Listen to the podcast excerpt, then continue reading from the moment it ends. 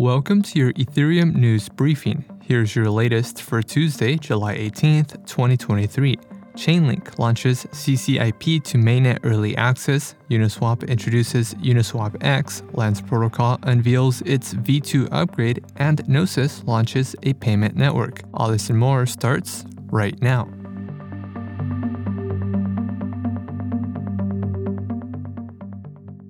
Chainlink's cross chain interoperability protocol is now live on mainnet as part of an early access release.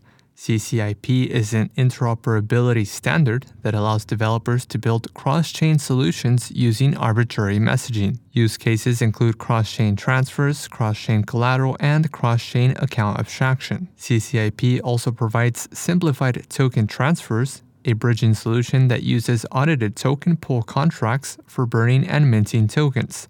Token pool sponsors can also set rate limits to cap the number of tokens that can be transferred within a given time period. CCIP will open on testnet for all developers on July 20th, with projects being onboarded to early mainnet on a rolling basis. Derivatives liquidity protocol Synthetix integrated Chainlink CCIP to power its cross chain liquidity transfer solution known as the Synthetix Teleporter. CCIP allows V3 SUSD to be teleported cross chain using a mint and burn mechanism. The design improves capital efficiency by removing the need for liquidity pools and duplicate assets. Synthetix Teleporter currently supports V3 SUSD transfers between Ethereum mainnet and Optimism, but can be expanded to support SUSD across any EVM compatible chain. Synthetix Teleporter is only available on Synthetix v3. Synthetix is also exploring further use cases for CCIP, including cross chain Synthetix perps and staking pools.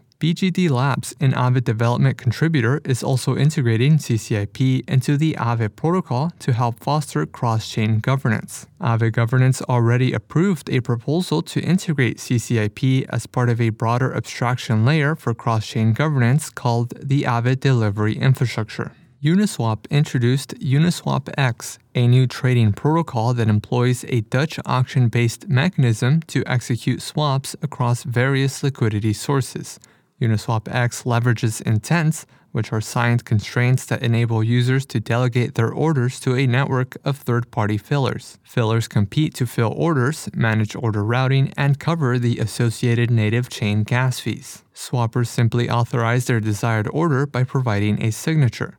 The network of fillers protects users from MEV, eliminates the need for users to hold native gas tokens, and avoids fees for unsuccessful order execution. Uniswap plans to integrate cross chain bridging and swapping later this year.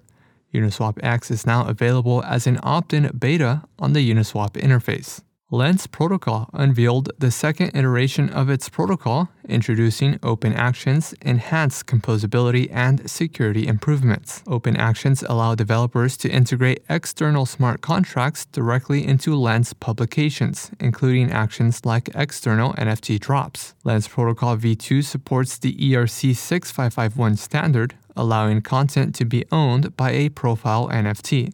The update also changes follows to be profile based, allowing follow NFTs to be attached to a profile NFT. An improved profile manager also allows users to hold their profile NFT in a hardware wallet and delegate social actions to other wallets. A waitlist is now open to join Lens Protocol as it progresses towards a V2 mainnet launch. And lastly, Gnosis unveiled Gnosis Pay, a decentralized payment network built as a layer 2 network that allows users to spend their crypto using a debit card called Gnosis Card. Users can load a balance on a Gnosis Pay wallet linked to their Gnosis card. When a purchase is made, Gnosis Pay fiat bridges facilitate cross chain and no cost conversions between crypto and fiat. Gnosis Card is first available in Europe with initial support for Euro E.